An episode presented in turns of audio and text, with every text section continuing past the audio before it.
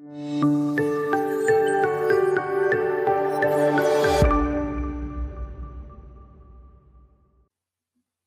everyone, this is Kurt Francom, and welcome back to another episode of Teaching General Conference. This is a mini episode where I focus on a quick teaching tip or idea or concept in just a, a few minutes. And in this one, I want to talk about teaching doctrine. Now, this is a concept that we've heard for years and years and years, right? That a teacher should teach doctrine.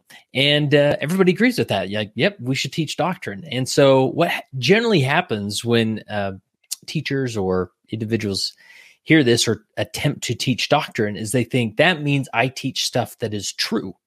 And so I can walk into a class and maybe the class is about, uh, or the topic or sacrament meeting topic is about tithing or temple attendance. And so as long as I'm talking about the temple, or as long as I'm talking about tithing, or as long as I'm talking about uh, church history or whatever it is, I am therefore teaching doctrine because it is true. However, I want to maybe introduce a new concept built on a uh, concept that's way beyond my intellect and uh, and background, and that's because it's a article written by some phenomenal PhDs and professors at Brigham Young University. So this is a phenomenal uh, article written at the uh, Religious Studies Center f- for BYU, and uh, here's the volume and whatnot. So, doctrine models to evaluate types and sources of Latter day Saint teachings. And it's a good lengthy article. Uh, I'll link to it, or you can just simply Google doctrine and Anthony Sweat, and that will usually bring it up. That's typically how I find it when I need to refer back to it. And they have these diagrams, which I want to get into as far as the different types of doctrine. They talk about supporting doctrines, policy doctrines, esoteric doctrines, and baptism. Or I'm sorry, that's yeah, esoteric doctrines. That's the last one. So um, the the the trap we fall into is that you often hear this dichotomy of oh, that's not doctrine, that's culture, that's not doctrine, that's policy, right? It's this dichotomy that either it's black and white, it's either one thing or it's another thing. And, or we, we say things like doctrine never changes, but policy changes, right? And if you go throughout all doctrines and policies and concepts in, in our church and, and throughout from the beginning of time since God started uh, our mortality, uh, that just doesn't hold up. And I know that if if I say doctrines do sometimes change, you're going to resist that. But let me break this down and talk to you a little bit more about it. And I encourage you to go check out that article, that paper, which will go into much more detail. All right, so here's that diagram that uh, these BYU professors talk about. And uh, just I'll just quickly go through the different levels. I actually did an interview with Anthony Sweat on the Leading Saints podcast where he goes into this really fascinating stuff. There's a QR code. I put it on the slides. I used this for another uh, presentation, and so you can scan the QR code and it'll take you to the uh, the article. So um, they talk about uh, the this concept that the the core of this is the core eternal teachings or doctrines. So these are the unchangeable truths of salvation, right? That God lives, that Jesus is our savior, right? Like these things they don't they don't change even a bit at all, right? So those are the core doctrine. That, that's at the core of uh, of our doctrine. And then you have supporting and teaching doctrines. This is sort of the next layer out. And as you can see, these elaborate, they're descriptive, they're timely teachings expanding on core doctrine. I'll give you some examples here in a minute. And then we have policy teachings and doctrines. Okay. So this is more, this is sort of a, combining those concepts of it's not doctrine, it's policy. Like actually, it could can be doctrine and policy. Okay. And then lastly, these esoteric teachings or doctrines, unknown or only partially revealed uh, or yet to be revealed truths. All right. So here's some examples that they share in the article. Right. A core doctrine is baptism. Adam was baptized. It's been happening since the beginning of time. That's a core doctrine. A supportive doctrine related that is baptisms for the dead. Right? That's something that maybe hasn't always been happening throughout uh, the history of mankind, but uh, it's obviously a supportive doctrine. And we would consider, yeah, baptisms for the dead is doctrine. And then we have policy doctrines, obviously performing proxy baptisms in temples. Uh, the first baptism for the dead was not done in a temple, it was done in a, a river.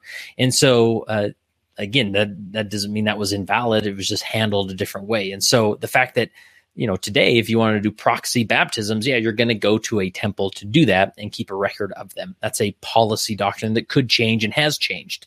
And then the esoteric doctrine, which is uh, like a question of how proxy baptisms will be accepted. What's the paperwork like in the next, you know, on the other side of the veil when a proxy baptism is is completed? What does that look like? Well, we don't really know. We, we're aware that probably something's happening, but nobody can stand and say, I know that this is how the process works. And, but still it's in this realm of doctrine. It's just a different classification of doctrine.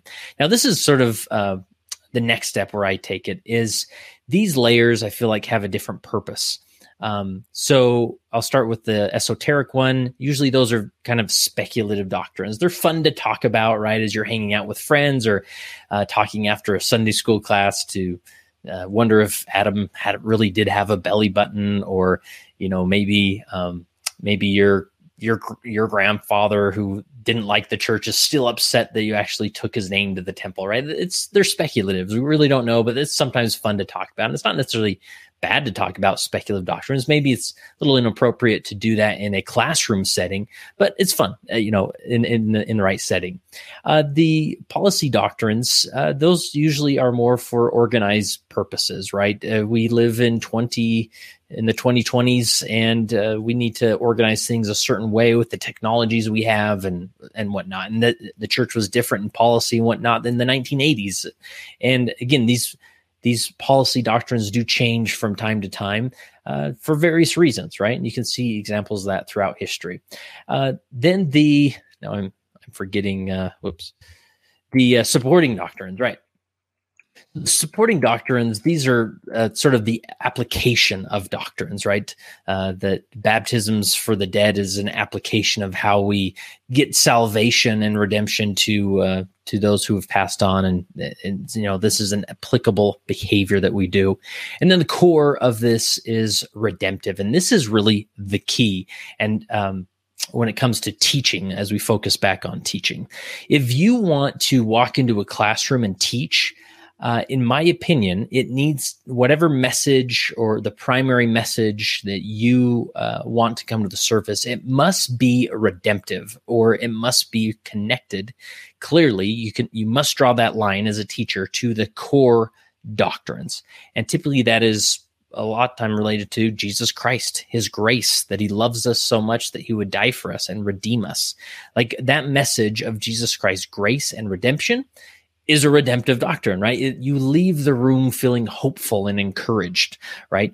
You you want to come back next week because that message is such a positive, good news message. I heard recently David Butler, uh, you know, from uh, Don't Miss This, fantastic CES instructor. He said that oftentimes when we teach, we don't want to. Oh, how do you say it? That we we should preach good news, right? Rather than do better or do more, right? It's easy to shift back into a very do more type of message, like, and this, brothers and sisters, is why we should really prioritize regular temple attendance, or this, brothers and sisters, is why we should go and minister to our brothers and sisters on a regular basis, right? That's very focused on behaviors. What we want to focus on is heart or redemption.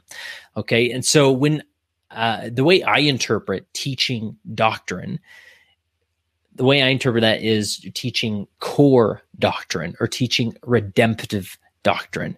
Whatever it is that we teach, it must be redemptive. It must be motivational. It must be uh, encouraging for people to come back and listen to more. Now, you may say, well, wait a minute, Kurt, what if I'm a leader or I have uh, you know some type of spiritual jurisdiction over this uh, these good souls that i'm teaching shouldn't can't i default to behaviors and things? Of course maybe there's a time and place. That's up to you to determine that spirit. But I believe that there's nothing more motivating than redemptive doctrine. So maybe people are slacking off, or you see, you feel like your ward or your youth just don't get it, right? Um, I've heard from youth leaders many times who just come to me thinking, how, how do I get my, get my uh, youth to do something? And they need to get in the scriptures. What should we do to get them in the scriptures?